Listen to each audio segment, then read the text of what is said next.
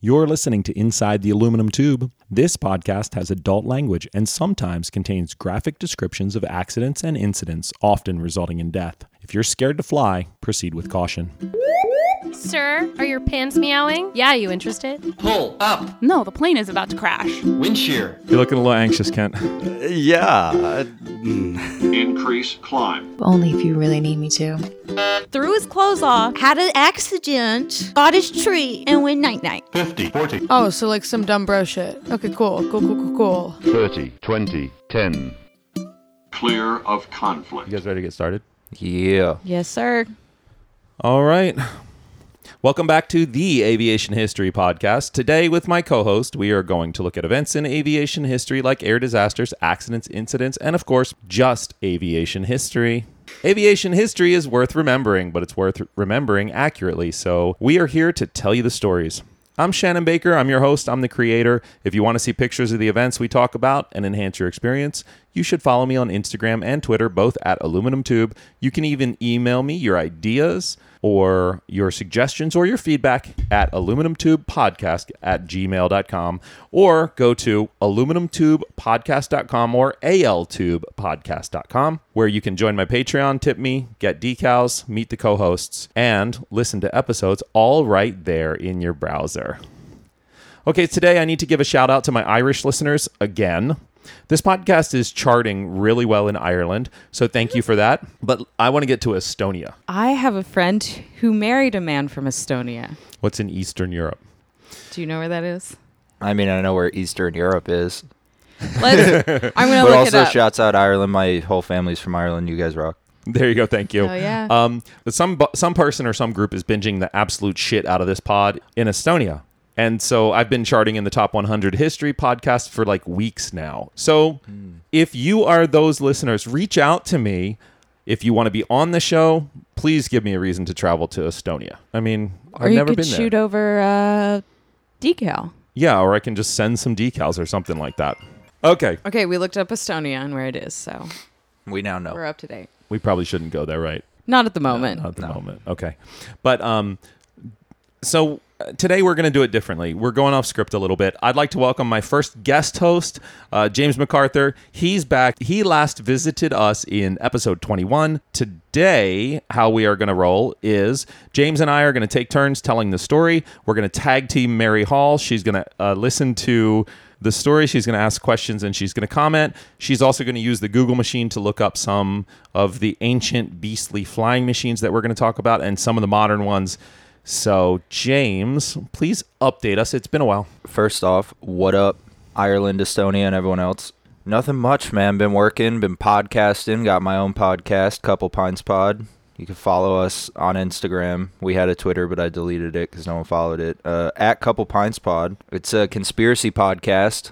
If you want a little brief intro, listen to Aluminum Tube episode 21. We did uh, JFK Jr. And you and recently, conspiracies and whatnot. What? sorry, you recently had Olivia on, who's also been on this podcast, right? Yeah, Olivia was our guest. Yeah, last week's episode. Awesome. Yeah, it was cool. We talked about art. and Well, the she's a good one to conspiracies talk of- about The with that. conspiracies of money laundering and art and things like Ooh, that. Oh, that's I have cool. to listen to yeah, that it was, one. It was, it was fun. All right. If you go to ALTube podcast, you scroll down, you'll see James there. There's a link to Couple Pints Pod on there. There's a Oh, link beautiful. to all the rest of his socials. So you guys can um, update yourself on that one. That's super easy.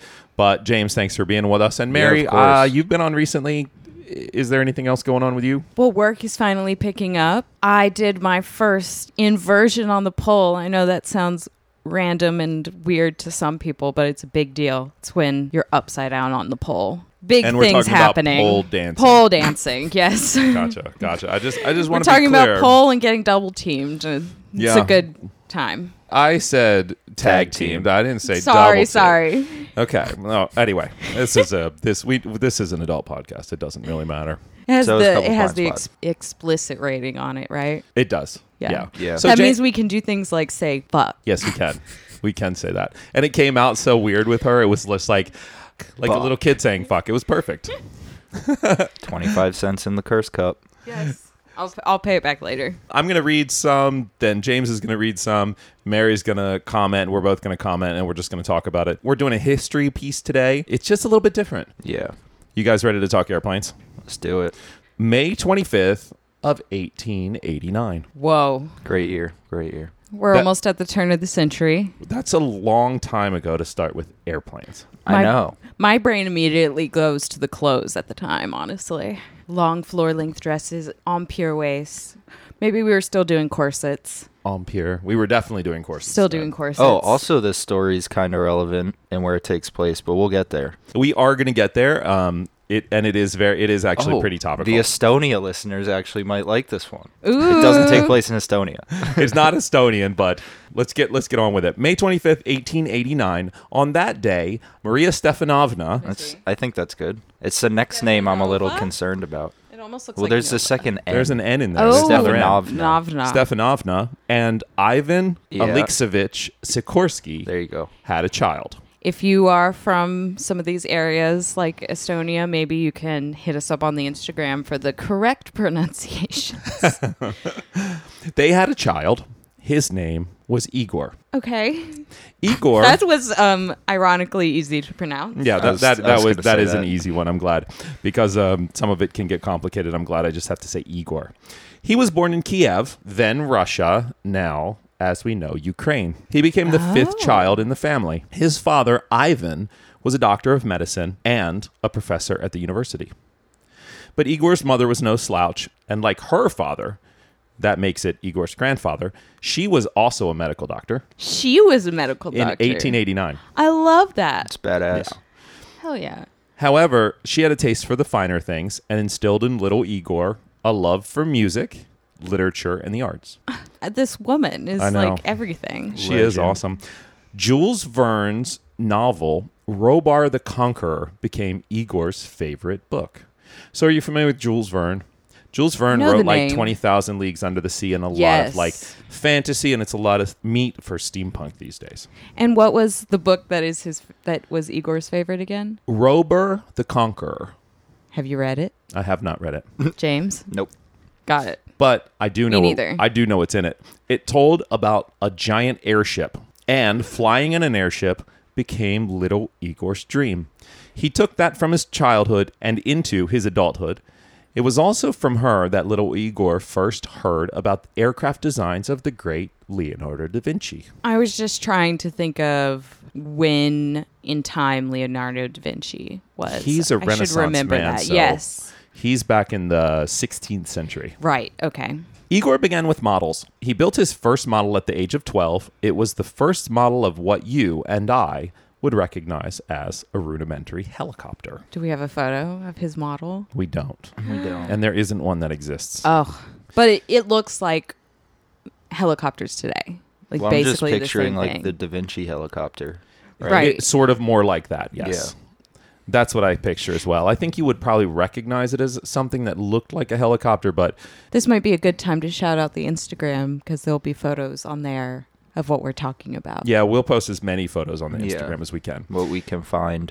Igor Ivanovich, which is his middle name, began to study at the First Kiev Gymnasium. It's funny that was a gym. They called it the gymnasium. It was a school, but he followed his brother into the Naval Cadet Corps in Saint Petersburg, Russia. He liked the environment of naval officers, and here he found real friends. However, every year he became more and more aware of his true calling. At the end of general education classes, he left the Naval Cadet Corps and entered a higher technical institute to work toward his dream of becoming an engineer. Yeah, he seems like he has the mind for it. Because of unrest and the consequences of repeated revolution, this was a really tough time in Russian history. Russian educational institutes were closing down, and Igor couldn't continue his education there. So young I- Igor left Kiev to study in Paris at the Duvino Delano Technical School. I have Okay. no idea how to say that. Yeah, uh, yeah. Okay. That lasted for one year. Young Igor wasn't studying airships at all, just general engineering concepts, and he also became homesick. After a year in Paris, Would airships even be something that people would study at this time? yes, airships would be the first powered flying machines. Well, yeah, but would was this something that you could go to school and learn about, or was it Not really. okay? This would have been a really, really, really narrow niche. At the Exactly. time. So young Igor wasn't studying airships at all, just general engineering concepts. After a year in Paris, he returned home and entered the Kiev Polytechnic Institute. He was a terrible engineering student because he was hyper focused on multi engine airships, like in the Jules Verne novel. Right. And we don't have something today like the degree aerospace engineer. Right. No, that, that wasn't a thing. He failed his classes and he quit school entirely to pursue his passion. At the age of 20, he had grown into an attractive man. Ooh, he was Igor. 5'9. He was described as having a soft, even shy manner of speaking, So a nerd. I guess, uh, an air nerd, and was described as having both moral and physical strength. What a, what a dime. Right? I mean, I dated an air nerd for like three years. They're not bad. Did he have moral and physical strength like Igor? Um, I'm not going to badmouth anyone on the podcast. So definitely yes. you said Uh, it. Igor was consulting with leading domestic and foreign experts. He visited France and Germany, where he bought an engine and what he considered the necessary parts. And in July 1909, in the courtyard of his parents' Kiev home, a dropout engineering student completed the assembly of the first helicopter. He brought Wow. it to the stage of full scale tests and discovered that its lifting force was insufficient for flight. Well, I mean, the Wright brothers could barely fly that. Yeah. So, like, we're trying to build a helicopter. Uh, just for some perspective, back in these days, the engines were giant. They were like, they were maybe like five liters, and they made like twelve horsepower. Would this be like steam engine days? No, it was it was Or right the after engine- that. combustion they had, engines They had exist. internal combustion engines, but they were very rudimentary. And like I said, Probably they were extremely heavy. they were heavy. Massive. They were big. They made very little horsepower for their weight. Yeah. we went to the car museum The Peterson. Yes, and the first car, like the top speed was like 12 miles an hour. Yeah. So, Well, it's funny when you hear about like Model T car accidents and people were like getting smushed by cars going like five miles an hour. yes. They're just not used to things like that on the road, I guess. Okay, sorry to interrupt. Go ahead, continue. However, in the early spring of 1910, Sikorsky built a second helicopter, similar to the first, but with some design changes and a more powerful engine. This time, the crazy rotocraft was able to lift its own weight. At the same Hmm. Yes. time, Igor was also experimenting with designing snowmobiles powered by propellers. So look at Hmm. this picture. Yeah, it's pretty wild. That picture is from 1910. It looks like a Wow. It looks bobsled with a Yeah. uh like the fan boat fan on the With back. a fan Yes. boat fan. Yeah. Exactly. It looks like a fan boat I was for the going to snow. say it's almost like a train cuz like the trains come to like a V in the front, like a like locomotives. yeah, and it's got that single light. It does look like a locomotive. But then also it Has put a together with monstrous those like engine on the back. Yeah, the like fan boats you see Yeah. in Florida or other water places, I guess. From this experience, as well as his experience with his helicopters, he learned to design and build propellers, then directing all his energy to create what he considered more promising and more profitable machines. Airplanes. So in 1910, he was working with another student on the creation of his first aircraft, a biplane. So biplanes were already built by this time. Okay. The Wright Yeah, I was brothers. The gonna Wright brothers were ask. already flying. Yeah. So it wasn't like he didn't invent the biplane. Did he know about the Wright brothers? He did. Okay, because you Oh, know he how you totally hear did. sometimes about people inventing something at, at similar times on different sides of the world. Yeah. Yeah, the Wright brothers were in the news. It was very like heavily international news. We Right. also had some people in France. Um, and there's some conspiracy surrounding like whether who flew first, the New Zealanders or the French or the Americans. But we do know that aviation was like all the rage and it, anything, anytime anybody flew anything, it was like international news. Yeah. So he did know about it and he had like a basis to build a biplane.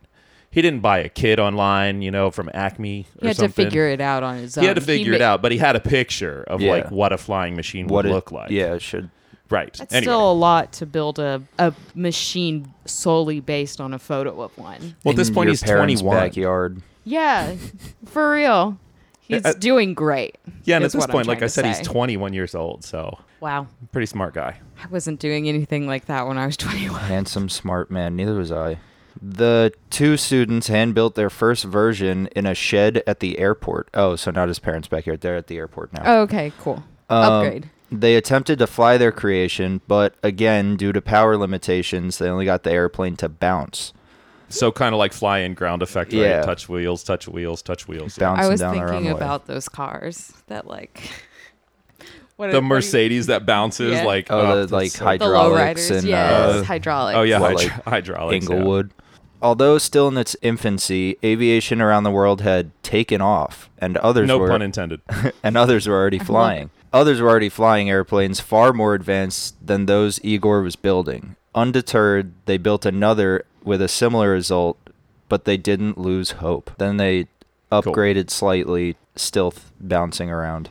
Success came when, in the spring of 1911, with their fifth aircraft. Okay, I just want to point out that Where They're are they getting the banging out materials? aircrafts, dude. Two years, and they've built now their fifth. Five, yeah. Five In and a two shed. years in a shed at the airport.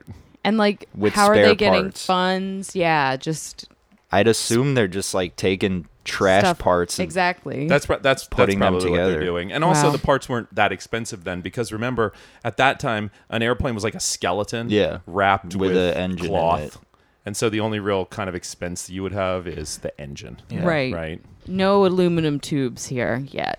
So his fifth aircraft, they called it the C5. Makes sense. I want to know what the C stands for. Anyway, it was Yeah, bigger, more powerful, and more reliable than the previous ones. And on this biplane, Igor passed his pilot test. I thought that was pretty badass. Yeah, Like, Uh, I- yo, I built. th- Imagine Yeah. building a car to get your permit. Wow, that is badass. I just want to know who is qualified to give him the pilot test at this point too. Very good it's like question. some it's like other guy who just, just the learned It's the Wright guy who brothers. built it with him. He's like, all right, you did it. Gold star. so he passed his pilot test. He set four world records that he couldn't find anywhere what they were because at this time everyone was claiming world records with aircrafts. Yeah, there was like Because as you said, flying was like all It's, like the rage. brand new and all the rage. There were like hundred world records set within like this four year period Yeah. or something. This it is, was like, the impossible to time- figure out who did what. This was like the time where everyone was trying to set world records. We w- I listened to an episode of The Dollop where some guy was just trying to set a world world, record. records. So he walked around the world backwards or attempted to. what does he do when he gets to an ocean? He did get on a boat. yeah. But then what does he, He- just pace backwards That's on what the boat? that's what till he, gets to that's the what other side? supposedly he did the whole time was pace backwards on the Yes. boat while it went. That's Okay. quite the story. Um, so also with the C5 after pilot test world records, uh, he flew demonstration flights and even gave rides. At the beginning of That September, would be terrifying. That I'm would just be Right. horrifying. You have to really trust horrifying. him. At the beginning of September 1911, the Russian military took notice of the now 22 year old designer and pilot. Igor demonstrated the superiority of his aircraft over foreign ar- aircraft. Also, in his spare time, he built several light aircraft in his own workshop for a few friends for free, who were also students. Talk about passion guy. projects. yeah. This guy, uh, just in his spare time, you know what I'm going to build in my shed in my spare time? Just a couple more airplanes. It'll be fine. Yeah, Yeah, what was this for the dude's boys. day job? This is his This is it, everything. This yeah. is he dropped out of engineering school. This is his everything. He's just building. Well, now he Wow. has the Russian military looking at him, so they're yeah. probably giving him money. Right. So I, I looked for to, I looked to see if I could find any like financial backers, but I it's 1911. It's Yeah. pretty sketchy record, Yeah. and we're talking about Russian. So I, I wonder if his a lot of my parents research I actually had probably because they're both doctors. yeah, and they appreciate the finer things, which means they were at a point. But now a that he's point like in life setting to- records and flying have people money. around and stuff, he's probably he's probably making making a some little money, Yeah. off money on that. his own, Yeah. selling airplane or sell like he he's building these airplanes for free, but maybe his friends are paying him for it. I don't really Paying know. for the supplies, at least, maybe. a lot of the research That that, I could did, I make had sense. to translate Mm-hmm. from Russian too. So That's a lot. yeah, No wonder this took you like hours. it took me a long time to write this one. But if you thought his hands were full with designing, testing, and improving his own planes, he also gave lessons. Newspapers and magazines started talking about his aviation achievements, including his flight school in Kiev, and nicknamed him the Russian Farman. So Farman refers to Yeah. uh, Henri Farman. Okay. And he was an early French pilot who became famous for his stunts. oh, got it. I was like, so he I was the wanted to Russian be in on the Farman, right? name. And in 1911, Sikorsky developed his sixth aircraft with a more powerful engine and a three-seat cabin, and with it, he set a world speed record in flight with two passengers aboard. Think think about those passengers. I just that's a lot of trust. Yeah. Further modernizing this plane earned him the Big Gold Medal. I love it how they called I know. the name of the medal is the Big Gold Medal. Yeah, how big is it? Very Russian. yes. He's he's gonna wear it around. It's like it, It's like goes Flava from his mid Flav's thigh. claw. Like I up- was just yeah. thinking about that. Flava Flav with the claw. Flava Flav, Flav. yeah. There we yes. go. He'd be making Flava Flav jealous. The Big Gold Medal of the Moscow Aeronautical Exhibition in 1912. The Russian Technical Society also awarded Igor the Medal of Honor f- for useful work in aeronautics and for the independent development of an airplane of its systems, which gave great results. That's why the gold medal was so big because it had to have Well, I that wonder. title. I wonder what's bigger, the gold medal or the Medal of Honor. yeah. Oh, yeah. There are two different ones. And yeah. if he wore them both around his neck at the same time, could he get the plane off the ground? Probably not. It adds That's an a extra really good- 50 It's a lot of That pounds. is a really good question, and and I think Mary's right. That's that's why it was so big. They had to write all that on it. It's like dragging it in like a cart behind him. exactly. If it was the wheels on the plane. I don't know both if of you the guys ever medals. read newspapers from this time.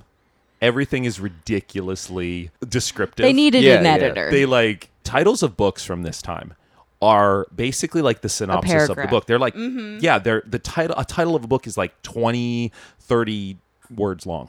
That's the title of the book. It's And the now it- front and the back of the front cover. right. Yes. Exactly. and now it's just like two words. So, because for of these titles. awards, the half educated 23 year old dropout received two job offers from the government. First, as the chief engineer of the newly formed Naval Aviation Division, and, the, and second, to the position of chief designer for a private company called the Russian Baltic Wagon Plant, or RBVZ. Who needs college? Igor spent one year with the Naval Aviation Division and then he resigned. Why? Well, he resigned to focus entirely on his engineering with RBVZ, which is the Okay. Russian Baltic wagon plant. Having two jobs can be hard. I get it. Uh, let's see. Although he only spent a year with the Russian Naval Aviation Division, it was because of him and a few other aviation pioneers that governments around the world recognized the true potential of air power. It's weird that right Wow. now they're like, "Wow, this is useful." Yes. Like you'd think whenever the first person who flew and it made internet, whether it was Paris or the Wright brothers or wherever else you said, that they'd be like, "Let's use this." right. But now it's who knows how long later, and they're like, "Oh, oh, this could. This we could should be take helpful. advantage of this." Yeah. I think what's funny is that he was offered two jobs and he took them both. Yeah. That's that's like, Ambitious. that's his uh, that's his style though. And and then he took he was offered those two jobs after dropping out of college. Like Right. I love that. The jobs that he took required him to move from Kiev to St. Petersburg, which was then the capital of the Russian Empire. And he brought with him a tight knit group of aircraft designers, engineers, and pilots, all his age. Work. So the boys in their free planes are going to St. Petersburg. Yeah. Yes. Oh, All right, boys, Let's fire up your free planes and let's go to St. Petersburg. Aircraft Could they- engineering is for the boys Hey now. in All the right. early 1900s. Yeah, yeah, yeah, yeah. yeah I, I, I don't know. I if was making like Igor- a bad barstool sports joke. Yes, I understand. It's like I don't know if Igor's mother would appreciate that being a doctor. Remember that degree he never finished? Right. Well, in 1914, he was awarded an honorary engineering diploma from St. Petersburg Polytechnic Institute for his extensive work on the theoretical and functional creation of multi engine airships. Work. He deserves that for sure. So, again, I have no a one question. could have taught him that because it Wait, was I so just niche. realized this whole time these planes he's building are multi-engine. No, not yet. Okay. Just the airship. So an airship is a like a Yeah, zeppelin, right? Uh, yeah, Oh, yeah. oh, okay. But it- my my question remains: When does he find time to build an airplane, have a flight school, Work for the work for government. the government, work for this other company, and then he's also designing functional airships? Ooh, let's couple pints podify it. Maybe he had a twin brother, yes, exactly. or he Yeah. was. They were tri- identical triplets, That's Oh my what it God. was. all They were named like- Igor. And they're definitely not dating. There's too much to do. Oh no, no, no. Well, I was thinking your podcast could do the conspiracy on who actually was the first people to fly. If There it's you a go. Maybe we'll do. conspiracy. I'm recording that tomorrow. I'll, p- I'll pitch it. Uh, by this time, Igor Ivanovich Sikorsky was 24 years old. He was an accomplished pilot, and we forgot to mention he had already crashed an airplane. Why, you ask? Which one? Well, a few years back in 1911, he was flying around in one of his own creations when the engine suddenly stopped running. Just quit out of nowhere, and the aircraft plummeted to Earth. Forgot to get gas. Probably. Uh, he forgot to put coal in it. Yes. Um, this injured Igor badly and almost killed him. While in bed recovering, Igor thought about ways to improve the reliability of his Wow. aircraft. At that time, only single engine aircraft designs existed, and after oh. after a few weeks when he could walk again, oh my gosh. Igor studied his own crash and discovered that a mosquito had been ingested into the carburetor, starving the engine of fuel. It was Interesting. it was then that Igor devised a simple solution. Once in St. Petersburg, when he had the resources, both time and money, to invest all of his and his team's mental strength into the creation of the world's first multi engine aircraft. So he's the father of multi-engine Nice. aircraft. So cool. wow. By the middle of 1913, he had already thoroughly developed the concept. As Igor said, it was specially designed for operations in and across the vast Russian expanses of our difficult climate. Wow. I mean, that's That's incredible. The fact that he crashed and was almost killed by this thing and then continued to go on and improve airplanes, it just shows you how passionate he was. Mm-hmm. he laid. I, I just I just imagine him laying Yeah. in bed, Just half dead. laying in bed, Yeah. half dead, broken legs or whatever, thinking, "Oh man, when I get up, I'm gonna put two engines on this." thing. What if I had two? What if I had two engines? Then if it then if I hit a mosquito, it would be it would be okay. less Right. bad? he goes nonstop. All it's the time. also wild that it wasn't like because now you hear about like bird strikes. It was a mosquito, stri- like one mosquito. Yeah. Took So- down a whole plane. yeah. So to clarify that, basically back when internal combustion engines were new, they had a carburetor. The carburetor was very simple. It had a single jet, and they didn't use air filters. So the Oh. mosquito could have just come in, clogged the only Yeah. jet in the carburetor that's Yeah. Mm-hmm. feeding the engine with fuel, and starved the engine of fuel. Wow. So And almost killed our boy. and almost killed him. He he, he almost died. Yeah, I wonder like if he had died how much longer it would have been before Oh, we had boy. multi-engine. Well, he had all his planes. friends, but I guess they weren't working on it until he. Until Right, he kind of I came mean, up with he it was again. down for a Walk again. while, and they didn't look at his Yeah. his crashed plane. He had to get better and then go do it himself. So also he's kind of the father of uh, crash investigations. True. This guy, I know. However, the possibility of such an aircraft, then considered gigantic, was dismissed at the time by most aviation authorities. Nevertheless, the chairman of the board of the RBVZ supported his 23 year old chief designer, and in March 1913, the world's first four engine air giant was built. So this is what he built. Looks like a train. It does. With it looks wings. like a It really train with does. wings or s- something. The owner of the RBVZ had taken a long shot bet on a 23 year old, and it paid off. Igor engineered endlessly and was given the resources to do so. The creation of each aircraft meant a s an important leap forward. During only 1912 and 1913, he helped develop the first seaplane, the first aircraft sold abroad, the first specially designed training aircraft, the first production aircraft in the world, and the first how do you you say that? Monocoque. monocoque aircraft. All right, so I'll talk about monocoque real quick. So the first aircraft were essentially skeletons that were wrapped in cloth. We talked about that, right? yeah, And that design has a lot of limitations, especially like how much weight can it carry? How durable is it? Because we're Right. wrapping it in cloth. which is very flammable. It's pretty flammable. It also also with a single structure like that, your wings can only get so long until they Right. don't really work anymore. There's not that much stability. Th- right, there's not much s- strength in them. So when we dis- when we talk about a monocoque airplane, that means that the skin becomes some of the structure of the airplane, Made from what? essentially bringing into what we know now. But what was it made from? Was it also made from cloth? No. Sometimes it was made from steel. Sometimes it was made from aluminum.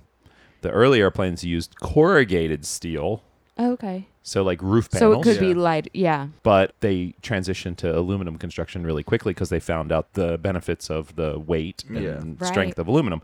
So a monocoque airplane is kind of what we would recognize as a modern airplane. So just Wow. one that yeah, mono. It's all Yes, right. It's structure. all One instead of piece. Mm-hmm. having a structure and a skin, it's all structure and skin. so Igor basically made modern planes Correct. modern. He is the first person to, Amazing. to develop a monocoque airplane, which is what we have today. Wow. So cheers, Igor. Good shit. Yeah. Why don't we learn about him when we learn about the Wright brothers? Oh boy. Oh, maybe that's- I 'cause really they're do wanna- American. I would do want to talk about that eventually. We don't have to talk about it now. Let let's go through and find out all like the other crazy shit that he does. yeah, this isn't even like I don't want to say the tip of the iceberg. Tell me that's more. cheesy, but this dude does some wild shit. I mean, he's only 23 at Yeah. this point. Yeah. Anyway, It's incredible. keep reading. Sorry. Igor Sikorsky designed the first aerobatic aircraft, and like we said, the first multi engine aircraft. Three aircraft designed by Sikorsky came out as winners at the international competition for military aircraft.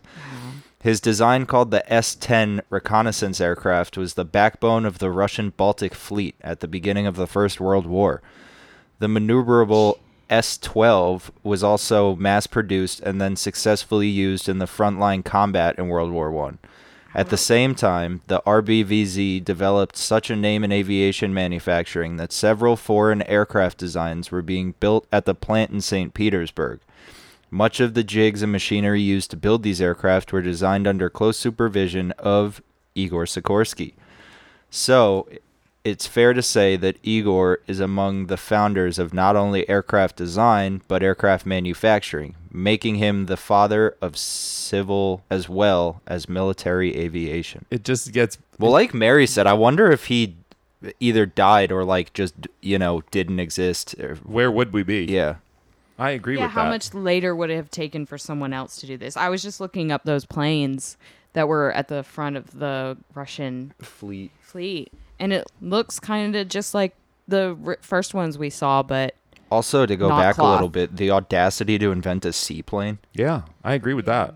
What are you looking at, Mary? Insane. Which one the- is that the one? S12. the S12. Yeah. Yeah, it's it's more just like Sleek. traditional, like we think. Like it doesn't have the the It's not a two biplane. levels. The which biplane. is called a biplane. Yeah, it's not a biplane.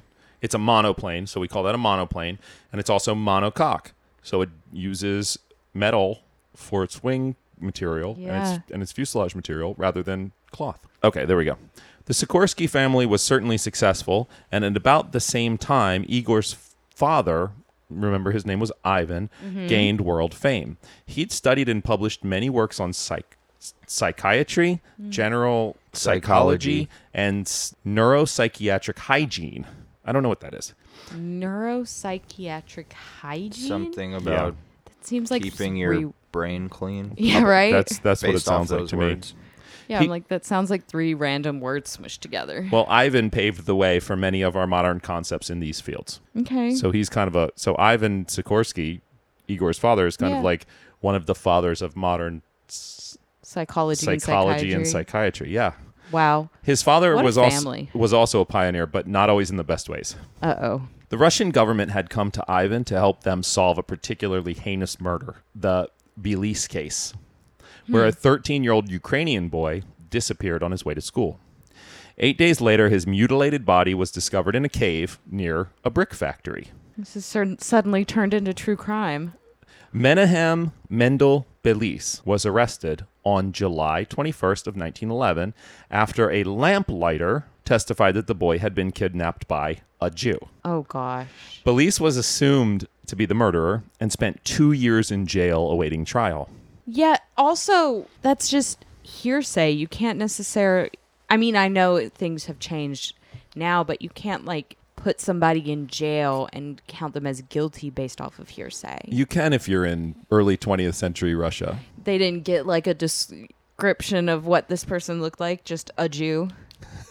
That's what it says, a Jew. That's Also, literally wouldn't a just. lamplighter be wandering around in the dark? I would think so Exactly. too. I would think so too. I mean, this is just as What a bad job. and kind of the same connotation of people who just say, "Oh, it was a black guy that did this," That- it- and they're 100%. You are 100% Yeah. correct. That's where my mind went. And that happened so much in the United States. yeah, I think it just hit the news and somebody had to be responsible for the murder, the, Right. the like brutal murder of an eight year old. they just want to take Or a care of it 13-year-old, so that and people aren't worrying. That's it. Law enforcement reached out to Ivan Sikorsky, which is Igor's father, and Ivan studied the circumstances and decided that this had been a ritual murder conducted by the Jews.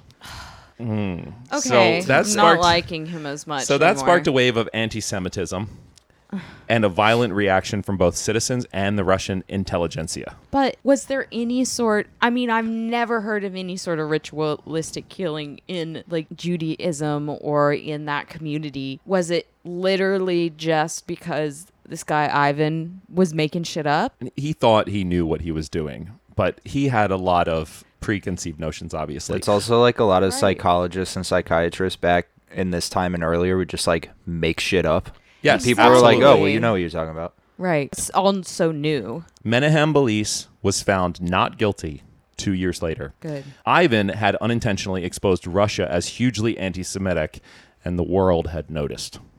The lines of questioning, psychological assessments, investigative techniques, and biases used in the investigation helped to lay the groundwork for a covert police force that actually survived the, Bolshe- the Bolshevik Revolution and would later be known as the KGB. No way. Wow. But after the trial and the backlash of the entire world, Ivan fell ill. He returned home to his professor job in Kiev. He died a year later. For some reason, I'm not so sad about that.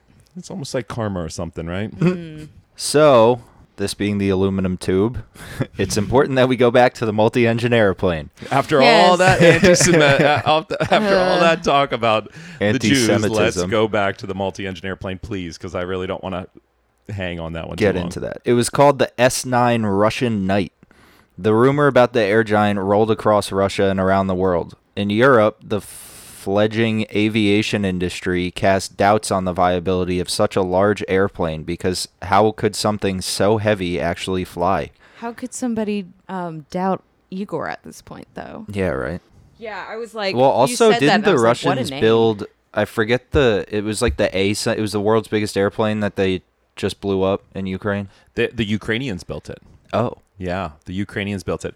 The Antonov AN two A- twenty. yeah, yeah, yeah. Emperor Nicholas came out to inspect it. It was, in fact, the first twin-engine airplane, surpassing every other aircraft at the time in size and weight. It marked the beginning of a new direction in aviation, heavy aircraft construction. The S 9 became the prototype for all subsequent passenger airliners, heavy bombers, and transport aircraft, and it launched an aviation industrial revolution as designers around the world sought to simply catch up. The creation of this multi engine giant brought Igor Sikorsky much deserved world fame. He became a national hero in Russia.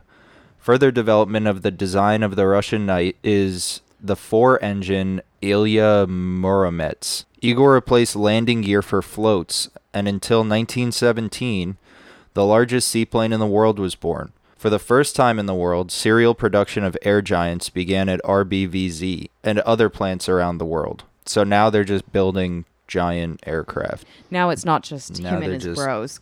bussing out planes. Yeah, now they're busting out airplanes and Creating selling jobs. them. Yeah, absolutely. During the First World War, the Merrimet were effectively used as heavy bombers and long range reconnaissance aircraft. 85 were built, making the Russian Naval Aviation Division the most powerful air force in the world during World War I. But not only heavy bombers, Sikorsky created or oversaw the creation of light fighters, twin engine fighter bombers, and attack aircraft. His factory and others expanded and built a complete fleet. Say that three times fast. His factory and others can expanded and built a complete fleet of aircraft of all types used in the First World War and mass produced for the civilian market. So he's definitely like moving on up in the world. Oh yeah, yeah, he's making Russia into a turning military, a military and a manufacturing powerhouse. Almost sing Almost Oh, single-handedly. single-handedly. Yep. Like because obviously with the help of like factory workers and like And the Oh, money yeah. from the government, but Oh, yeah, he, definitely. it's his brain. Yeah. What did you say? Sorry. and power. RBVZ I said, and the boys. yes, the the boys. boys. and RBVZ is building not only th- Russian airplanes, but they're now building like other designs from other manufacturers people. and other people. So, Wow. like I said, not only are they becoming like powerful themselves, but they're becoming like a manufacturing center. At the age of 25, What?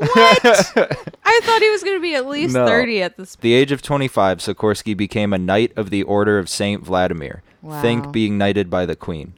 So that's He like, well deserved yeah, for real. Yeah. So now he's Sir, Sir Igor. S- No, I don't know if they call him that in Russia. Anyway, By the age of 28, he was He a got a- national another big hero, gold medal, man. and he had sh- he had sketched a lot of other aircraft designs. He got it, the big, big gold. He, the Yeah. big, big he got the humongous gold medal. Exactly. Yes. He was very creative, but the world was not keen to cooperate. The Bolshevik Revolution abruptly changed the fate of Igor Sikorsky in 1917. All the work at RBV stopped. RBVZ stopped.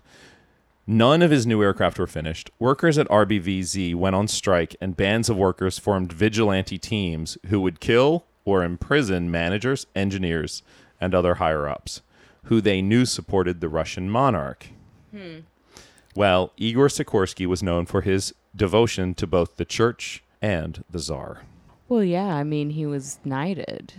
He was. So, and this was like Anastasia, like that, ti- about to be that time, right? Yes, if you have ever watched I don't know. Downton Abbey. Downton Abbey, that time. So in Downton right, so in Downton Abbey actually the timeline is correct because the Bolshevik Revolution happens during Downton Abbey. Yeah. So Uh, yeah, because they're concerned about the whole royalty thing being over with. And- and and the uproar happening. and it was over with. So as so as power came to the Bolsheviks, Sikorsky knew the monarch was gone and gone forever, and he knew that he had a target on his back. He and his family were threatened, and Igor Ivanovich Sikorsky accepted an offer from the French government to continue working on his aircraft at the Allied factories in France. So this was during World War One. Was his dad still a thing? No, No, his, his dad dad's had already dead. died. Okay, okay, okay. Yeah. By this time, he had married.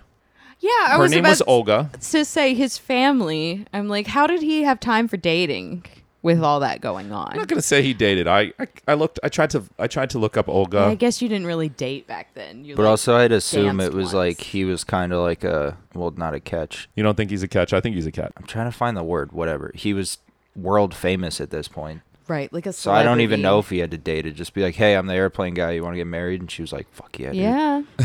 also, I'm sure yeah. he's well off. Like, gotten all this work done and worked with the government. And he has a big gold medal. Yes. Oh my gosh. Show me your big gold medal.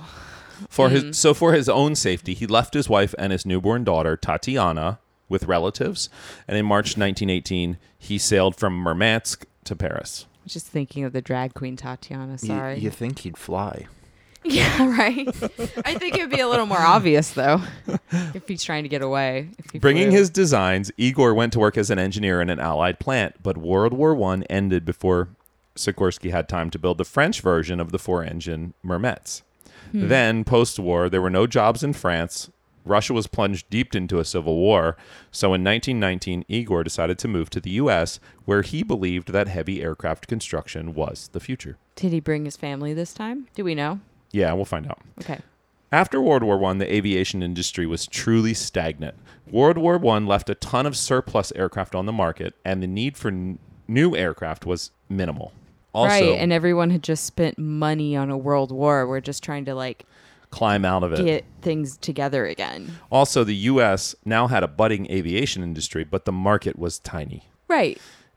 Igor was also a little late to the game to get into manufacturers in the United States. Hmm. So Igor traveled to New York and he found himself unemployed. As he put it, quote, Happens. Oh. I was forced to work as an evening school teacher. It doesn't sound that bad. No. I think most people would be happy with an evening sc- school teacher, but you That's know, what I s- Igor has to have like eight projects at the same time Yeah. and you maybe know, he actually can have some time to like focus on himself, focus on his family, maybe make another kid. I don't know. anyway. But he didn't stop. Of course, because he never sleeps or Right? something. For real. So in 1923, he managed to put together a company of Russian immigrants, previous engineers, aerospace assembly workers, and pilots, and together they formed Sikorsky Aero Engineering Corporation. the new boys. It could be the same boys, who knows? Fair. Life somehow got better. Two of Igor's sisters and his daughter Tatiana came to the U.S. from the now USSR. His So they- wife Olga refused to leave, and Igor Oh. wooed and married Elizaveta Semenova. Beautiful. By his and his children's account, his marriage was very happy, and as happens in happy marriages, four sons appeared one after the other, each close to just a year apart Sergei, Nikolai, Igor, and George. Imagine being George. yeah. yeah, he, I mean, you can definitely pronounce his name here in America. And I think we can all admit when Igor goes in on something, he goes all in. I mean, four kids in a row, Right. Or four years, you know. I'm just curious. Like, I kind of want to know what happened to his uh, wife that wouldn't leave U- the USSR. Like, I tried to look her up. I mean, how would you find that I couldn't find unless any you like information. went over there and It maybe just said looked not- it in just some said- records? Yeah, it just said physical records. it just said he left. Yeah. He left. And So after that there's like no record of her. So and interesting. but she did send his daughter. Yeah, that's Tatiana. why I'm like, I want to know a little more about this woman. The first Sikorsky S 29 aircraft that was built in exile was assembled in 1924 in a rickety pole barn, which belonged to one of the founders of Russian Naval Aviation Division. I love how you can see the little stepladder. I know. But also think about it, like he's building it with the founder of the Russian Air Force. Yeah. Um, Everybody got kicked out of Russia. Everybody who was anybody got kicked out. And now they're all working for Igor Yeah. in New York. I wonder where in New York. Oh, we- Yeah, we, we are I going to wanna learn. know. Ooh, oh, we good. are? Yeah. Sikorsky Arrow consisted of, of a virtual who's who's list of Russian emigrants. Sergei Rak- Rachmaninoff That was good. uh, at one time was even listed as the vice president of the Sikorsky Corporation. Sergei was a Russian composer, virtuoso pi- pianist, and conductor, and is considered one of the finest pianists of the early 20th century. So, what's i- is he just there because he's someone? He What does he know about you know, planes? He, he doesn't know anything about planes. I mean, Oh, you got to listen shit. to tunes while you're building stuff. Yeah, he Maybe doesn't you know anything like about the planes. music. Imagine you go to like get your oil changed and they're just playing like classical music. Yes. There's I a would guy love that. there live playing Yes. classical music. That's. I So- mean, they have. Pl- I'm thinking about like the airports you're in sometimes where they have the pianos and people stop and play too. Well, also, I was kind of thinking about like you sit, get in a taxi in New York. It's possibly an immigrant, and like if you talk them, to them for five minutes, sometimes they they were a doctor or Oh, yeah. like a, an engineer, like these guys, and just because they came to America, they're like trying to get their certification. Those stories again. are sad. Sad, That's like yeah. uh in the office that Asian dude who works in the warehouse like used to be a doctor, but then he accidentally killed someone, so he moved to America and now he works in a warehouse. Yeah. But that's also a fictional TV show, so Yeah, I Yes. mean, I was gonna, I was going to mention Family Guy too. There's like two Portuguese fishermen, and they're like just mopping the deck and stuff. And one of goes, and one of them says something like, "I was a surgeon back in Portugal" or something like that. yeah, it's crazy. So let's get back to the. Sorry, go ahead. The S 29 was a twin engine biplane and it became the largest in America. It was reliable, it performed really well. Igor was once again in the limelight and immediately regained his world fame, which was quite unpleasant for the Bolsheviks, who wrote that Igor was, quote, the Tsar's godson and Hmm. called the newly founded company the quote aviation white guard which refers to those uh, refers to those people who defended the monarch I mean, you were in talking Russia. about it from the bathroom. Oh yeah, that's right. um, Igor became both hated by the Bolsheviks and the Bolshevik supporters and loved by the general population in Russia, but he couldn't return to Russia for fear of imprisonment or assassination. Wow. But the S 29 was not bought in high numbers because, frankly, at the time nobody needed it. Yeah. It was ahead of its time. So they switched to making light airplanes. But again, the American aircraft market was saturated with light aircraft. As an historical note, this is around the time that the airlines started flying mail and the first passengers. That's what I was going to ask because they definitely were flying cargo and mail and things first. However, they did this using airplanes that were largely surplus from World War One. that's a couple pines soundbite right there. Love it. So the U.S. It's like didn't. a Foley so artist. anyway, sound. so the U.S. didn't need more light airplanes at the time, and like I said, nobody was ready for heavy transports. Igor knew how to build all these things, but they weren't needed. Right, because we're not bombing anyone anymore. Right, we're not bombing anybody. But a heavy transport you could use for stuff. Beside Yeah. bombs. You Yeah. could, but was it maybe They not didn't see the future of it yet. financially The uh, viable? what's the circus? The Barnum and Bailey could have used it to Mm-hmm. fly elephants around the country. Sikorsky- that, that was dumb. No, I- Continue. it's, it- Continue. we're just brainstorming ideas. Sikorsky decided a new market was needed heavy international flying boats that could fly across the Atlantic. Excuse Insane. me. Yeah. He raised Is it money. a boat if it flies? Uh, yes. It literally looks like a little speedboat with plane Well, that's a small one. on top. But there was a big, big one called the S35. So Google Sikorsky Google- I wanna see that. S35. Heavy international flying boats. He raised money and lots of people invested in him. Like I said, not his airplanes, in him. Yeah. Because they really believed in him. Mostly Russian immigrants who already knew his history. A lot of Russians back in Russia learned about this endeavor and they began to send Sikorsky their modest savings. It arrived from all over the world. Sikorsky built the S 35, but it crashed under mysterious circumstances just after launch, and none of the budding airlines placed any orders. Uh, yet again, his spirit was not broken, so he designed a 10 seat twin engine amphibian, looking a bit more like a modern plane. Newspapers wrote that the Does. S 38 amphibious revolutionized aviation, that it flew, landed, and splashed down, where only Indian pies and hunting boats used to live. What does that mean? Where only Indian pies and hunting boats used to be. I mean, if we didn't have proper racism, this wouldn't be a historical podcast. True. I don't know what. I don't know what Indian, Indian, pie. I mean, I assume hunting boats are like fishermen. Right. Indian pies and hunting boats. I don't really know. I mean, we can get from the context that it means remote. Wait, let me read it like Yeah. a newspaper guy. Uh, Oh, yes. Wrote that the S 38 amphibious revolutionized aviation, that it flew, landed, and splashed down where only Indian pies and hunting boats used to be. Yes. oh, now it that makes was perfect. sense. Now I it makes love much it. Yeah, more sense. now I get it. That was the 30s boy- voice we needed. Also, it kind of looks like a hearse. No, with- to me, it on looks the back like- and a boat on the front. It and looks like a plane on the top. one of the lifeboats from like a cargo ship, like Sully with an airplane strapped to the top of it. yes. It's, I agree with it's that, So but it's funny. blue. yeah, kinda it's cool wild. looking, though, It huh? is really cool looking. It- Maybe his favorite color was blue. Igor renamed his company Sikorsky Aviation Corporation and received a lot of orders. They moved the company from Long Island, shout out dude, from Long Island, pretty sick spot. Yes.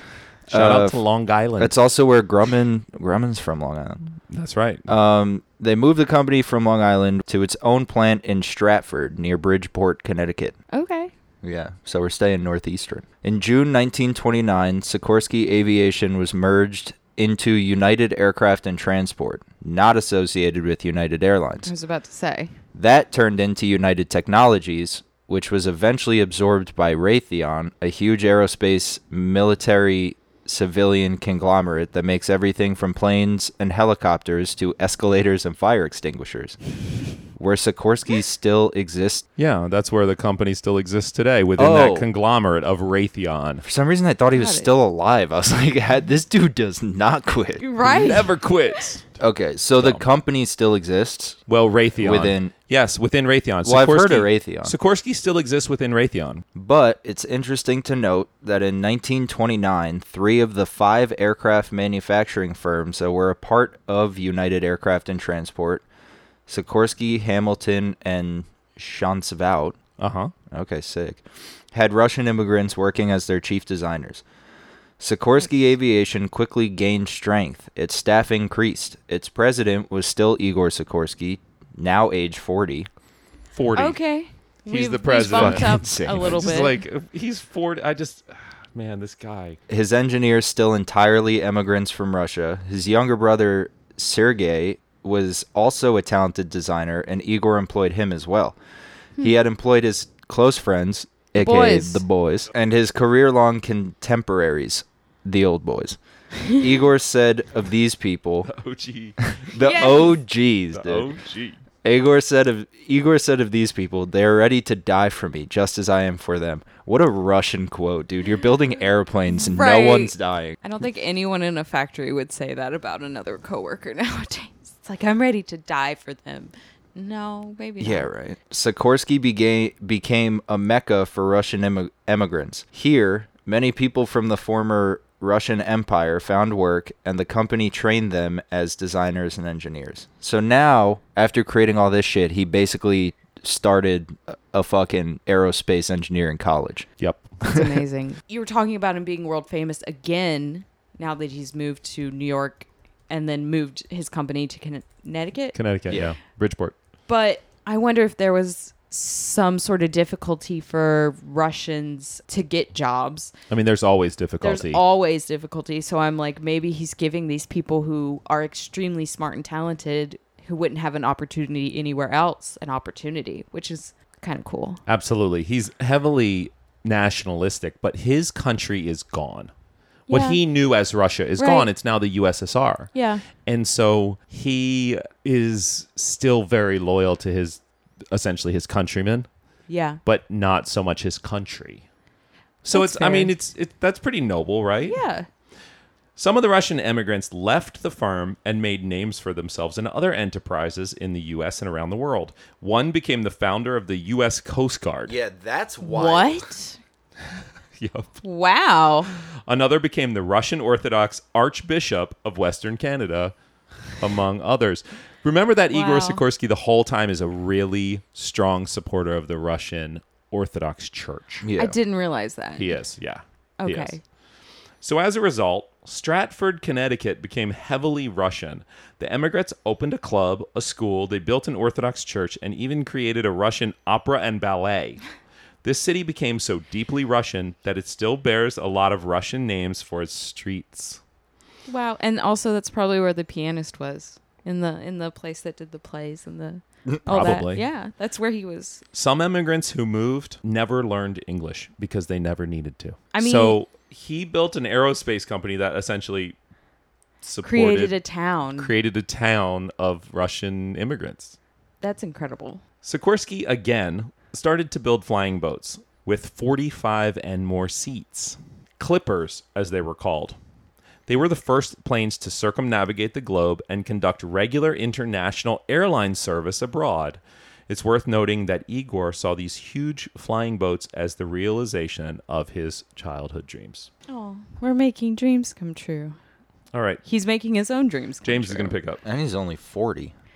The Sikorsky flying boat attracted the attention of the world famous airline Pan American, Wow. and they bought many. The elegant S 42, oh, That's the one. Yes. sick. Wait, I lost my place. The elegant S 42 started service in 1934 on a passenger line connecting North and South America. In 1935, Pan American opened flights across the Pacific Ocean. In 1937, the first scheduled passenger flights across the Atlantic began, all flying Sikorsky products, and his flying boat became the first aircraft to reliably connect all continents. Wow. The Soviet Union purchased the flying boat and used it in propaganda films like the movie Volga Volga to demonstrate the success of communism. Because, of course, they did. when, as we have seen, none of this happened under the communist regime. I don't know if you have any of this in the episode. Right. But there's some really interesting facts on this page. They could fly, this plane could fly from San Francisco to Honolulu in 18 hours and 48 minutes. Wow. And- which is, Is that a, short? a long time long? because normally that's like six hours, like Oh. now. Okay, But so I feel just- like if you rode on a boat there to there, it would be probably days. Yeah. Okay, so not just a for week. just for context, that segment from the United States to Honolulu is the longest segment without a place to stop Yeah. in the whole Yeah. world.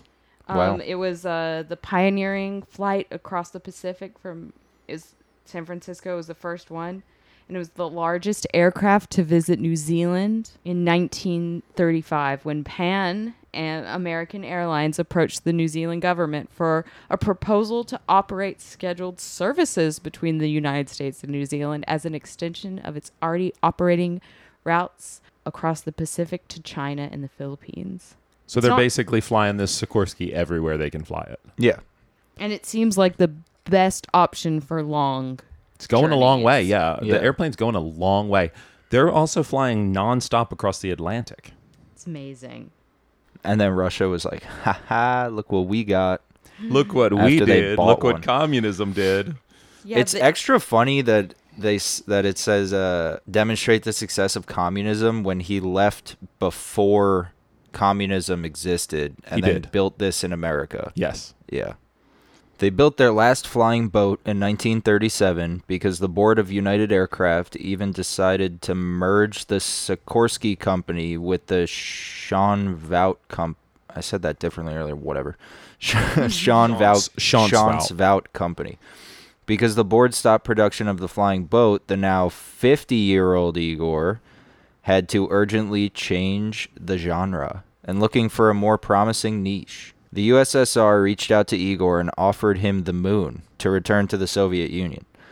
Although tempted for money, his life was fully in the US. He and the company rejected the offer. Igor Sikorsky turned all his attention to his engineering school project, developing a fundamentally new and at that time still unknown to anyone aircraft, the helicopter. Yeah. Oh, So now we're his bringing it back. original- We're running that shit Design. back. Yep. Igor Sikorsky, for the third time, began his creative career almost from scratch in the now quiet assembly hangar of the United plant. Ahead of him, he saw a new goal. Yeah. Ahead of him, he saw a new goal, even more challenging than any previous goal, but he was alone in the market.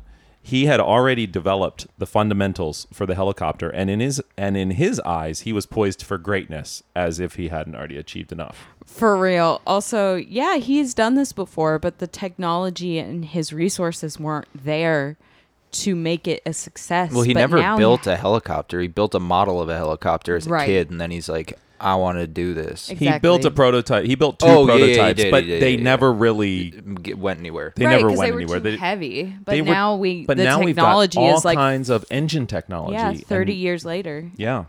The first experimental helicopter took to the air with Igor at the controls on September 14th, 1939.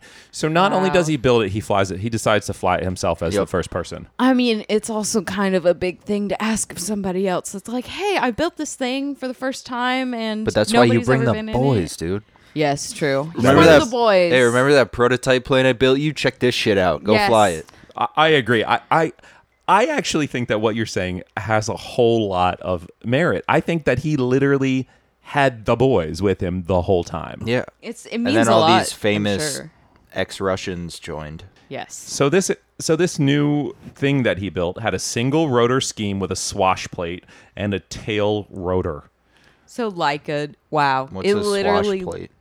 okay. A swash plate is an amazing engineering design. I don't know who invented it. I'm going to guess it was Igor Sikorsky, where it allows the angle look. of the helicopter blade to change as it goes through the cycle. So it because can that because change direction. correct, so it can turn left, Yeah. turn right, go forward, go backwards because the helicopter blade doesn't just it's not just a blade like a like a propeller blade that spins because that would only go in one way. Yeah. Okay. A swash plate allows Anthony it. Mitchell. Anthony Mitchell, Every individual blade can adjust as it moves Yeah. through the orbit. I just wa- it's weird this can I just watched like this long video at work about how helicopter blades work. Oh, perfect so, timing. but it so didn't who say invented the swash swash plate? plate. a swash plate, also known as the slant disc, was invented by Anthony Mitchell in 1917. Oh wow! It's a mechanical engineering device used to translate the motion of a rotoring shaft into reciprocating motion or vice versa. There's a really great GIF on here that you might have to put on the Instagram. Okay, cool. So I wonder anyway, what he was using it for though. Yeah, th- it, it doesn't seem like he's using it for the same thing that Sikorsky's using it for. Um, But also leave it up to uses- Sikorsky to be like Hey, using could that use shit. that. Mitchell The invented squash- that swash plate, remember? So what I'm saying is this guy M- Mitchell invented a plate that would move pistons back and forth and then the, and then Sikorsky adapted it for use in the helicopter. It's unbelievable. This dude He adapted the it. brain he on had this to figure man. the big brain on this guy. He had to figure out, hey, how can we translate motion throughout the cycle and the blade can't stay at the same angle. So how do we do that? So he adapted the swash plate to it. It's just fucking unbelievable. Okay, it had a single ro- so the, his helicopter had a single rotor scheme scheme with a swash plate and a tail rotor. This is still how over 90% of helicopters are configured. Other designers heavily criticize the design as unmarketable and dangerous. The second would prove to be true. However, the first was false. It was very marketable. Right. I'm going to call Those heli- are kind of dangerous. I'm going to call helicopters dangerous though.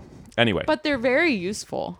There's like Uh. places that you can go in New York that you can pay like two hundred and fifty dollars, and they'll drop you off at an airport, and it takes like twenty minutes Oh, instead yeah. of having to drive or take the train. And I know of people who are rich and like, or just very well off because they created a business and that's done really well, and they just do that if they're running really late. Andrew Schultz, who's a big New York comedian, did that on Friday, and Oh, yeah. one of the heliports is right next to Chelsea Piers. Mm-hmm. And yeah, he took a helicopter from essentially Chelsea Piers to JFK to get on a plane to go to Vegas. after 2 years of intense testing and fine-tuning of the experimental article, in 1942, an experimental two-seat helicopter called the S-47 was created and tested and it entered production. It was the only helicopter used in World War II. Sikorsky's shares went up again. The board of United Aircraft then restored the independence of Igor to run the Sikorsky Aircraft Company, and they built a helicopter factory in Bridgeport.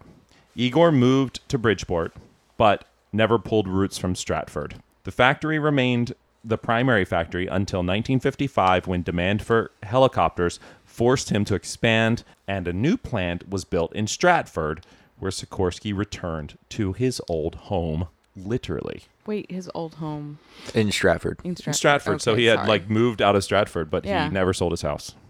oh, in his old old. That's why you were saying He literally. literally just moved back into his That's old so house. funny. Anyway, James, go ahead. Um, in 1957, the United States established the concept of Marine One, which is the presidential helicopter, right? Right. Yeah. By this time, we already had an Air Force One. Marine One was the designation put on the helicopter used to transport the president on shorter trips. Dwight Eisenhower being the first to use Marine One. From the beginning, Marine One has been a Sikorsky product. The current presidential support fleet consists of 11 Sikorsky Sea Knights and 8 Sikorsky White Hawks. I mean, it just kind of looks like a helicopter, like a Oh, so normal the one. White Hawk is literally A single blade. Marine One. Yes, Marine Yeah. One. Sikorsky has always made transport helicopters. I don't know if they build any any uh, military, military, articles. helicopters. Well, Yeah. 'cause Well, because they built a bunch of military planes. I mean, this Right. is it's. I looked up Sikorsky Black Hawk, and it's the UH sixty. Okay, is the so type. Sikorsky does make the Black Hawk. Once Igor had spare time and money, sp- spare time.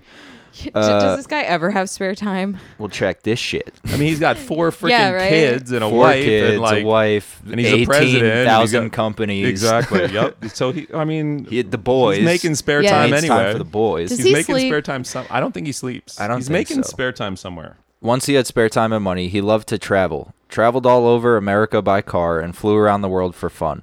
He loved mountain climbing and climbed most of the tallest peaks in America and Canada. Volcanoes were his special love. This guy. He quotes, "A mighty and majestic phenomenon phenomenon of nature." He Very preferred good. solitude to human communication and preferred to drive most places in the U.S. as opposed to flying.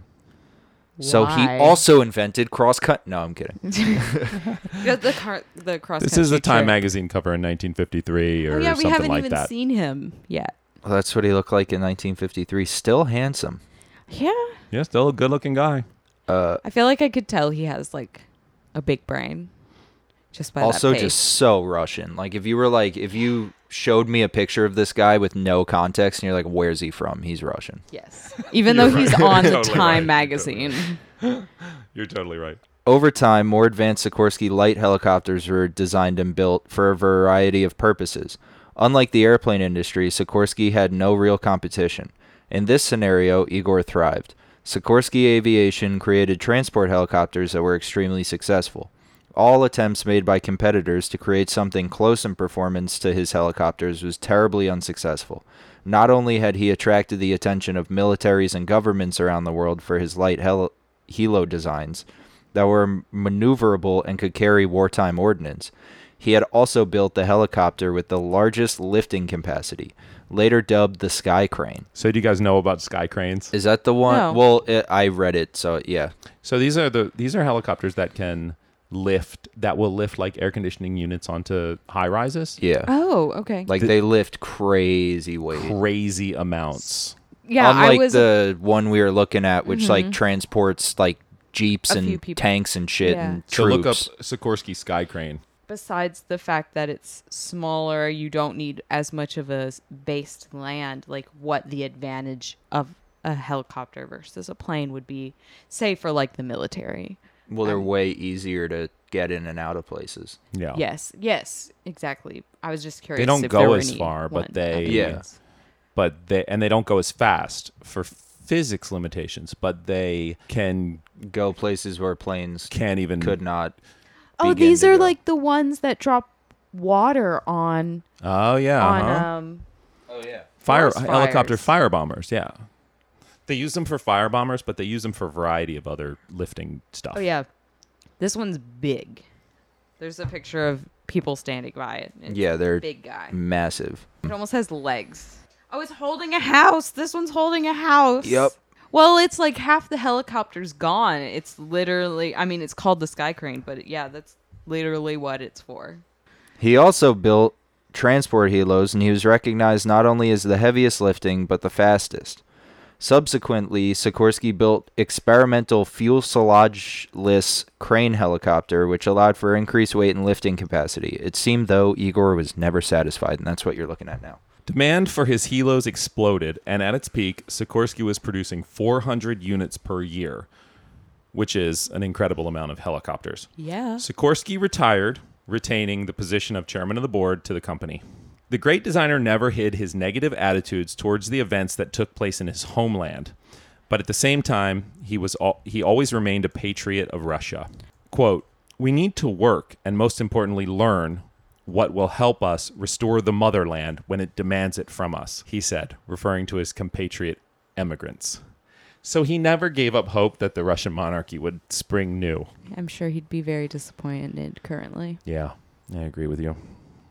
He did a lot to promote the achievements of Russian culture and science in America, remaining a permanent member of the board of the Tolstoy Foundation and the Society of Russian Culture. He provided moral and financial support to immigrants from Russia, various public and political emigrant organizations. He gave lectures and reports, and not always on aviation topics, topics, because, like we said, he was a deeply religious person. Sikorsky greatly contributed to the development of the Russian Orthodox Church in the U.S and he supported it not only financially, but he wrote a number of books and brochures, in particular, The Invisible Encounter, The Evolution of the Soul, and In Search of Higher Realities, which are considered by experts to be among the most original works of Russian theological thought. So he just like is just a great mind beyond a great engineering mind. So he's a great engineering mind, but he's also like an amazing theologian, which is, again, I mean, Dude's just impressive. Yes, completely. During his life, Sikorsky received over 80 various honorary awards, prizes, and diplomas. I wonder if any of them were bigger than the gold, the big gold medal. Well, remember, he was knighted into the Russian Order of St. Vladimir. Yeah. He was given a Guggenheim, a Guggenheim Medal, a diploma from the National Gallery of Inventors. In 1948, he was given the Wright Brothers Memorial Prize. In 1967, he was awarded the John Fritz Medal of Honor for scientific and technological a- achievements. wow. He joined only one other aviator that was ever given that award. So remind me what year he was born again. 1889. So 1967 minus 1889. He was 78 when he received that award. You know who the other person to get the award was? Tell me. Orville Wright. I mean, fair. Yeah. Fair that he de- he deserves this award. In 1966, the year before, he had been inducted into the International Air and Space Hall of Fame for his personal creation of 17 types of aircraft and 18 helicopters. Wow. They didn't talk about his snowmobile contribution, though. You mean Fucked up, man. the plane the, train, boat? the train. No, I'm talking about the snowmobile. that looks Oh, like oh, a train oh. with the boat fan on the back. yes, yes, yes, yes, yes. That's weird. Because why? I know. He was also awarded so many honorate doctor, doctorate degrees that we honestly, I don't even want to list them all. It almost became trendy for universities to just give give him, him- an honorary doctorate, and it was like Yale and Harvard and Brown and all of Wow. these other AV, uh, Yeah, all of these other e- engineering schools were just basically like, oh, let's make the news by giving Sikorsky an honorary Right. degree. Can we just remember after hearing all of this that this guy dropped out of college, basically? multiple times. Yeah. Yeah. He's just few like, times. I'm going to figure this out on my own. He died in his home in Stratford, Connecticut on October 26th, 1972. So he was like 80. He was in his 80s with his wife, Elizaveta, still by his side. Cute. He was buried in the town of Easton, Connecticut. His name is still synonymous with aviation advancements and occasionally controversy. Why? Indian pies. That's why. Indian pies. Indian Bad, pies. bad joke. Yeah, yeah. Oh, yeah, yeah.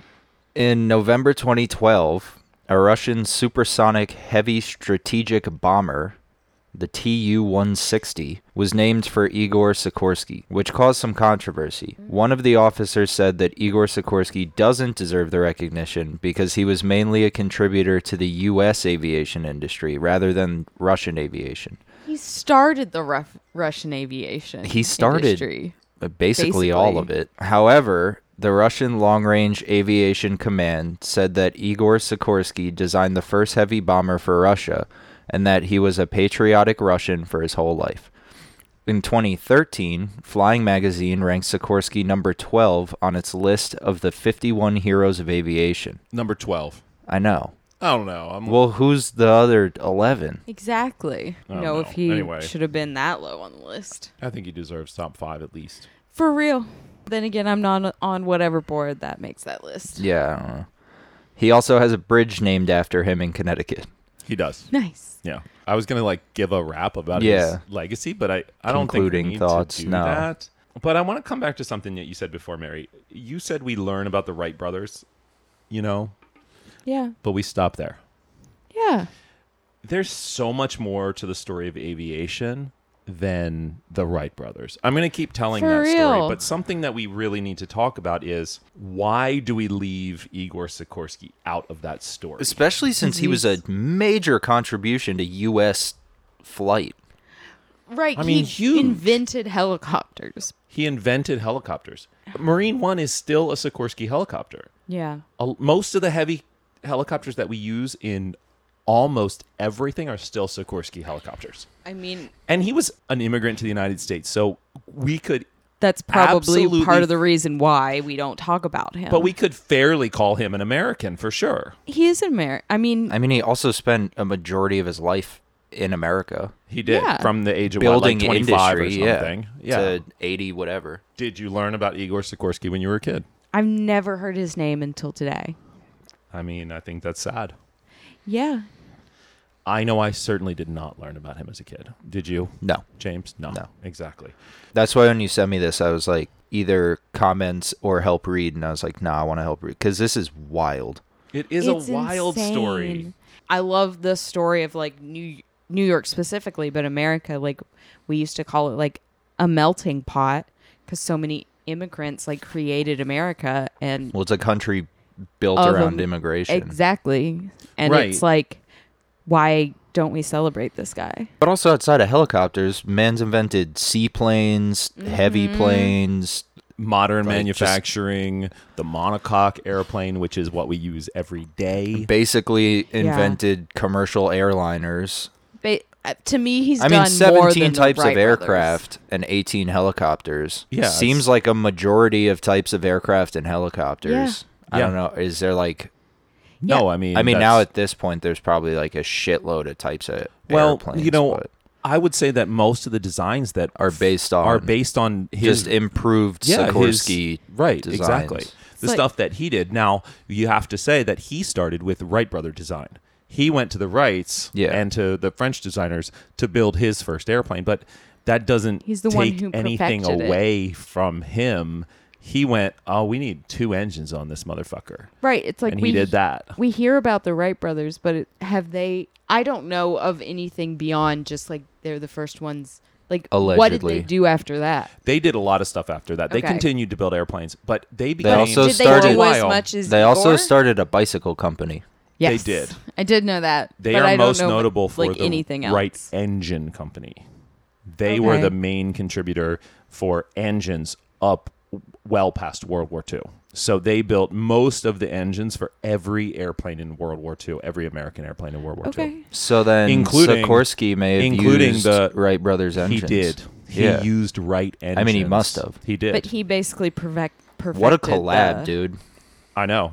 The actual design of the plane. The design of the Sikors- plane, because the designed Wright by brothers- Sikorsky, fueled by the Wrights. Yes. Well, remember that the Wrights stopped building airplanes. One of Mm-hmm. them died in a plane crash. Yeah. and they stopped building planes. They did never built a Wright airplane after the first couple, but they continued to build engines. And so, you know, like you said, it's a, just a, an amazing collab. Yeah, it's insane. There's no mention of this guy anywhere. Pretty much anywhere. This is uh, honestly like almost an untold story of aviation. I think it speaks somewhat to the rich contributions that immigrants make in our culture every day. And I, I think I Mm-hmm. Absolutely. think I want to. I mean, it's worth talking about when people say, "Oh, we don't want immigrants in the United States. We don't want Why the not? whole United Like, States they- is built on the inventions of immigrants, Yeah. all the contributions that they have made. Right, and these people talking about how they don't want in, immigrants in America. If you went back just a couple generations, your family was probably immigrants, No, mine, yeah, was. mine- most is. likely. I know Yeah, mine is. So, unless you're Native American. and then we get back to those Indian pies. What does that Way to even bring mean? it all I don't around. know. I cannot. Who the fuck knows? I mean, when you Google it, it's all Indian tapas ideas, easy Indian recipes. That has to be some type of really fucked up slur, and we should probably stop saying it. I, I- that's what I was thinking. I, I think it has something to do with meaning it's remote, but Like you're a- or probably like a group right. of It it people probably there has to do together. with some fucked up slur. Yeah. From the early 1900s. let's so let's talk about Ukraine. This guy was from Kiev. Yeah. Now, this was not Ukraine at the time; it was Russia, but it's Ukraine now, so it's worth talking about. And you already brought up the Antonov, right? The AN Yeah. uh, two twenty six, which is The largest aircraft ever. the M- Maria Antonov Maria. Yeah, Is that what they? c- yeah, that's call what it was called, and it was just one of them made. But Antonov is a very prolific manufacturer as well, and they have over like something like over 140 types of airplanes that they've made over Wow. the years, and they are strictly Ukrainian. I will do an episode about um, the Antonov like Such a productions cool and plane. airplanes for a while uh, after a while, so that's on my list. So I'm gonna get there. Here's Igor Sikorsky in his late years as The, fleet of helicopters. as the chairman of the board, yeah, with the fleet of helicopters behind him. He looks very proud, He as he should be. definitely looks proud. Once again, though, he looks like a proud Russian. He doesn't Yes. look. He doesn't look that proud. His daughter, Yes. his Res- daughter Tatiana. restrainedly He's giving proud. proud, though. Yes. I looked up his daughter Tatiana. Okay. Well, is she a famous she- drag queen now. Sorry. no, she would have been born. She was born sometime in around 1915. Okay. She lived a very long life, and I found a reference to her speaking in Brooklyn in 2012. Holy Wow. shit. So she was in her mid 90s at the time. That's amazing. So I'm guessing, obviously, by now she's probably passed, but she lived a long time. Yeah. There are definitely Sikorsky family members in this area, 100%. Right. I mean, he you had s- four boys Yes. And like you said, After Tatiana. after Tatiana. there That's was right. a whole city practically that popped up around his factory with and Absolutely. street names still. Yep, absolutely. So maybe we'll go up to uh, We'll go Bridgeport. up to Bridgeport and have a look around. find Hey, find there's- George. Yeah, there you go. You can drive across the bridge. All right, I'm going to read my sources. Yeah, go for it. My sources were Encyclopedia Britannica, Wikipedia as usual, and I donate to Wikipedia. I used An a article- few Wikipedia pages wi- as we were gotta recording. as donate well. more, bro. Yeah, for real. I They're used an great. article from Sikorsky Archives News. I used an article called The Story of the Winged S. I I used another article from Popular Aviation from 1930, September 1930, and my main source was a Russian history piece called Sikorsky Hero, Exile, the Father of Aviation, which was originally printed in Russia, and I used Google Translate to translate it into English so I could read it. That's a lot of You work. don't know Russian? Oh, I wish I did. So that is what I used. Wow. Sick. Yeah. So that thanks. was the most interesting history lesson I've had in a very long time. Yeah, same. Thank you for that. so thanks for being my first guest host. Yeah, James. thanks I for appreciate it. letting me be the first. And um, Mary, thanks for being on again and asking all the right questions at the right time. I try. I am very curious and person who loves to learn, so I'm always happy to be on. These history ones are a little overwhelming for me to write because it takes a lot of time, it takes Of a lot of course. research, and I try to get everything into it. And um, again, I'm trying to tell this story and I'm trying to do it accurately.